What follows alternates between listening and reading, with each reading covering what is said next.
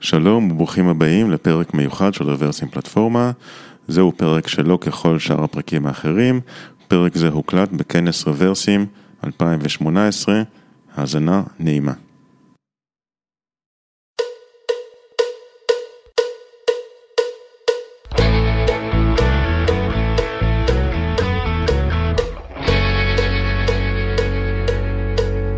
שלום, קוראים לי איתיאל שוורץ, והשיחה שלי היום הולכת להתמקד ב life hacks, איך להפוך למפתח כמה שיותר טוב בכמה שפחות זמן, ואיך ללמוד ולהשתפר בצורה מהירה ואפקטיבית.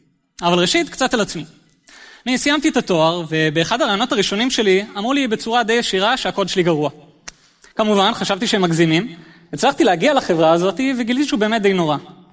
ביליתי את השנים הבאות בניסיון להשתפר, והיום אני המפתח הראשון ואחראי על התשתיות בחברת Rookout.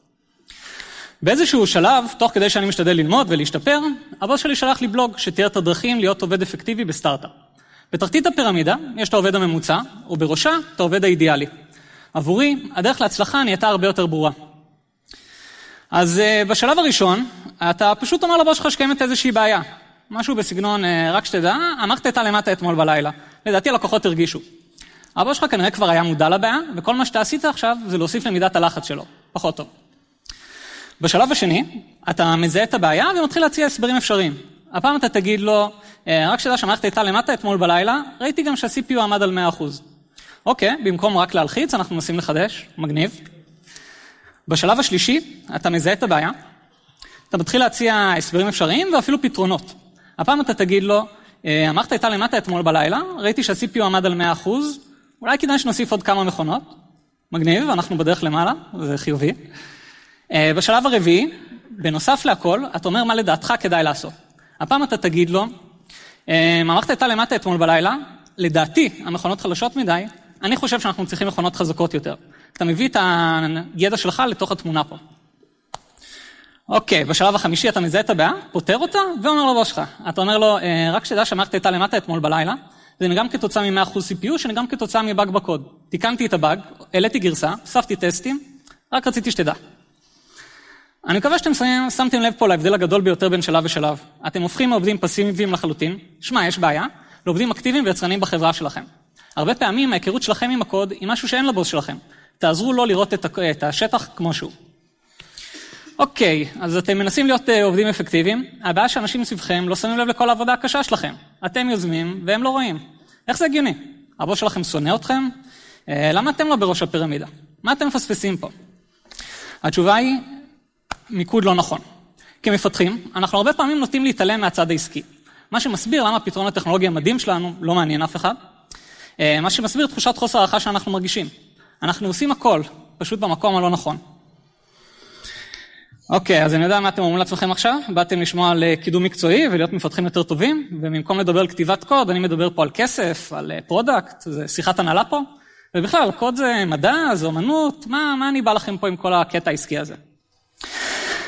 הסיבה היא בגלל הפידבק שאתם תקבלו. כמפתחים צעירים, פידבק זה הכל. אז נכון, אולי יעשו לכם code review גם באזורים פחות חשובים בקוד, אבל אין מקום יותר אמיתי ועם יותר תשומת לב מאשר ליבת העסק שלכם. ובנוסף, הבאגים שאתם תכתבו שם יימצאו הרבה הרבה יותר מהר, שזה טוב. אוקיי, אז אתם מנסים להיות עובדים סופר אפקטיביים, הבעיה עכשיו שבגלל שאין לכם מספיק ניסיון, לא סומכים עליכם. מה עושים? שתי אפשרות. אחד, לקחת את המשימות שנותנים לכם, לעשות אותן בצורה טובה. שתיים, לקחת את המשימות שאף אחד אחר לא רוצה ולעשות אותן בצורה מצוינת. בכל חברה יש את האזורים שאף אחד לא רוצה. זה יכול להיות תהליכי CI/CD, קוד לגאסי, טסטים. מה שמשותף לכל הנושאים האלה זה שמצד אחד הם מאוד לא סקסיים, מהצד השני יש להם השפעה גדולה מאוד על הארגון שלכם. בכך שתיקחו את אחד הנושאים האלה אתם תרוויחו בגדול. אחד, אנשים יתחילו לסמוך עליכם יותר. שתיים, אתם תעזרו לחברה שלכם להשתפר. שלוש, בגלל שמה שאתם עושים חשוב, אנשים יעזרו לכם לעשות את זה יותר טוב. פידבק, כבר אמרנו. חיסרון היחיד זה שהנושאים האלה לא כאלה כיפים, אבל דיברנו פה על להתקדם מהר, לא להתקדם בלי לסבול קצת. אוקיי, אז הגעתם לחברה וכולם סביבכם ממש תותחים, מה עושים עכשיו? אני אומר ללמוד בלי הפסקה. זה יכול להיות הרצאות, בלוגים, פודקאסטים. מה שחשוב זה לא ללמוד ואחר כך לשכוח, זה לא האוניברסיטה פה. נסו להביא את מה שלמדתם לתוך העבודה שלכם. היה לי את המזל להיות בחברות שבהן הבוס אמר לי בצורה ישירה, הקידום המקצועי שלך חשוב לנו. אז אני לא אומר שאתם חייבים את הבוס המושלם, אבל אין ספק שזה מאוד יעזור. ולמנהלים בקהל, תקדמו את העובדים שלכם. זה יעזור גם להם וגם לחברה שלכם.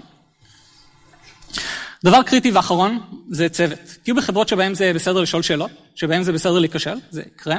ויש אנשים מסביבכם גם מנסים ללמוד ולהשתפר. מניסיון זה מדרבן מצוין. אבל הכי חשוב, אל תהיו האנשים הכי חכמים בחדר. פשוט אל. אוקיי, אז המתכון הוא כזה, למידה, פלוס יוזמה, פלוס פידבק. בזכות הלמידה אתם תשתפרו, היוזמה תאיץ את התהליך הזה, ובזכות הפידבק תדעו מה למקד את הלמידה שלכם. לסיכום, אל תחכו בצד בתקווה להפוך למפתחים יותר טובים, תגרמו לזה לקרות. תודה רבה.